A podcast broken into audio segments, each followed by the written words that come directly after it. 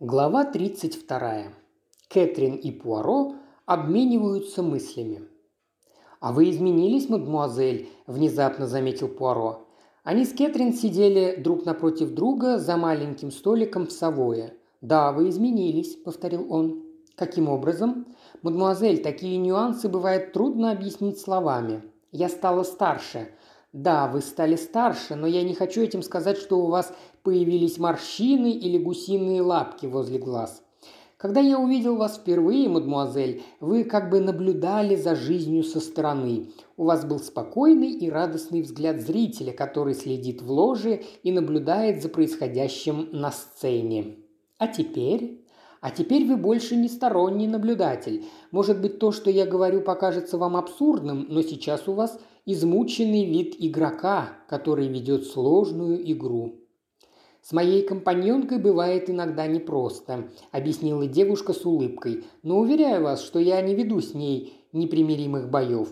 Вы должны как-нибудь приехать к нам и познакомиться с нею, месье Пуаро. Думаю, что вы один из немногих людей, которые смогут по достоинству оценить ее мужество и боевой дух». Они помолчали, пока официант аккуратно расставлял перед ними тарелки с запеченным цыпленком. Когда он отошел, Пуаро спросил. «Я рассказывал вам о своем друге Гастингсе.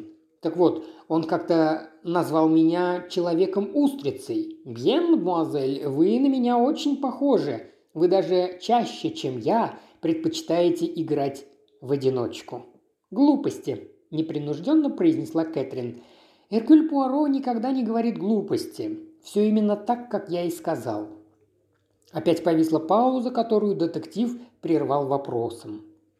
«Вы видели кого-нибудь из наших друзей с Ривьеры после того, как вернулись, мадмуазель? Я встречалась э, с майором Найтоном». «Ах, вот как!» Что-то в поблескивающих глазах Пуаро заставило Кэтрин опустить свои. «Так значит, месье Ван Олден сейчас в Лондоне?» «Да». «Мне надо попытаться встретиться с ним завтра или послезавтра». «У вас есть для него новости? А почему вы так думаете?» «Я просто спросила, вот и все». Пуаро еще раз посмотрел на нее своими поблескивающими глазами. «Вижу, мадемуазель, что вы хотите спросить меня об очень многом. А почему бы и нет? Разве происшествие в голубом поезде не наш с вами полицейский роман?»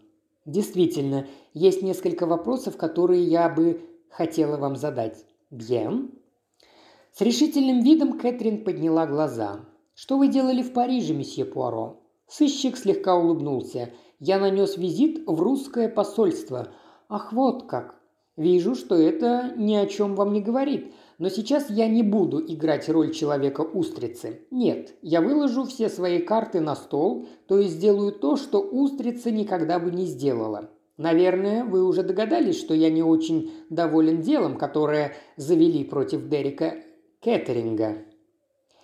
Вот что меня мучило все это время. В Ницце мне показалось, что вы это дело закончили. Мадмуазель недостаточно откровенна со мной, но я признаюсь вам во всем совершенно откровенно. Из-за меня, то есть из-за моих изысканий, Дерек Кеттеринг оказался там, где он сейчас находится. Если бы не я, следователь все еще безуспешно пытался бы повесить это дело на графа Деля Роша. Бьен. Поймите, мадмуазель, я ничуть не сожалею о том, что сделал. У меня ведь есть всего одна задача – обнаружить истину, а в тот момент все указывало на виновность Дерека Кеттеринга. Но закончилось ли все на его аресте? Полиция говорит, что да, но я, Эркюль Пуаро, я совсем не удовлетворен. Неожиданно он прервался. «Скажите, мадмуазель, вы общались в последнее время с мадмуазель Ленокс? Я получил от нее одно очень короткое и бессвязное письмо. Мне кажется, что она в обиде на меня за то, что я вернулась в Англию. Сыщик кивнул. Я разговаривал с ней в тот день, когда арестовали месье Кэтринга. Во многих отношениях это была очень интересная беседа. Он опять замолчал, и Кэтрин не стала прерывать ход его мыслей. «Мадемуазель», – произнес наконец маленький человечек, Дело это очень деликатное, но я все-таки вам скажу. Мне кажется, что кое-кто любит месье Кэтринга. Поправьте меня, если я не прав. И ради нее, именно ради этой женщины, я надеюсь, что прав я, а не полиция. Вы знаете, что это за таинственное кое-кто?» После паузы Кэтрин ответила. «Да, мне кажется, что знаю». Сыщик наклонился к ней через стол. «Я не удовлетворен, мадемуазель. Нет, я совсем не удовлетворен. Факты, основные факты прямо указывают на месье Кэтринга. Но есть одна вещь, о которой, кажется, забыли. И что же это за вещь? Обезображенное лицо жертвы. Сотни раз я задавал себе вопрос, мадемуазель. Похож ли Дерек Кэтринг на человека, который способен нанести такой удар после того, как убийство было совершено? Для чего нужен был этот удар? Какую цель преследовал ударивший? Было ли это проявлением темперамента месье Кэтеринга? И, мадмуазель, я не могу найти удовлетворительных ответов на эти вопросы. Снова и снова я возвращаюсь к одному и тому же. Зачем? И у меня есть только вот эти улики, которые могут помочь мне с решением этой задачи. Сыщик достал свою записную книжку и выудил из нее нечто, что теперь держал большим и указательным пальцами. «Вы помните, мадмуазель, вы видели, как я поднял эти волосы с пола купе?» Кэтрин наклонилась вперед, внимательно разглядывая волоски. Пуаро несколько раз медленно кивнул. «Вижу, что они вам ни о чем не говорят, мадемуазель, хотя мне кажется, что вы очень многое замечаете». «У меня есть некоторые идеи», – медленно произнесла девушка. «Некоторые совершенно сумасшедшие идеи. Именно поэтому я и спросила вас, что вы делали в Париже, месье Пуаро? Когда я написал вам «Да, из отеля Риц», на губах сыщика появилась улыбка. «Да, именно из Рица. Когда платит миллионер, я люблю иногда пошиковать».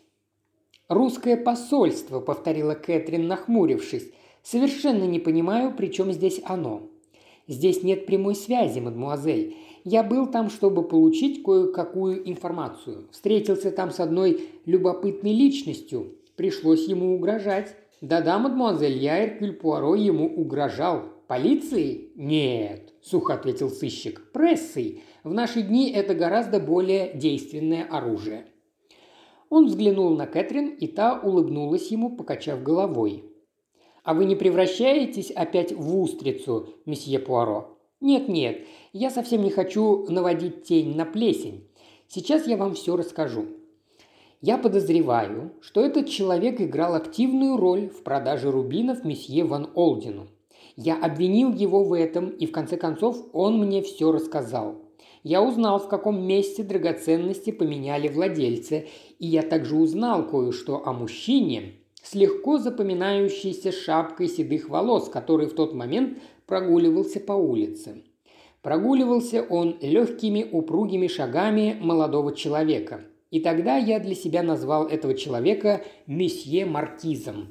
И теперь вы приехали в Лондон, чтобы встретиться с господином Ван Олдином. Не только за этим. У меня здесь еще два дела.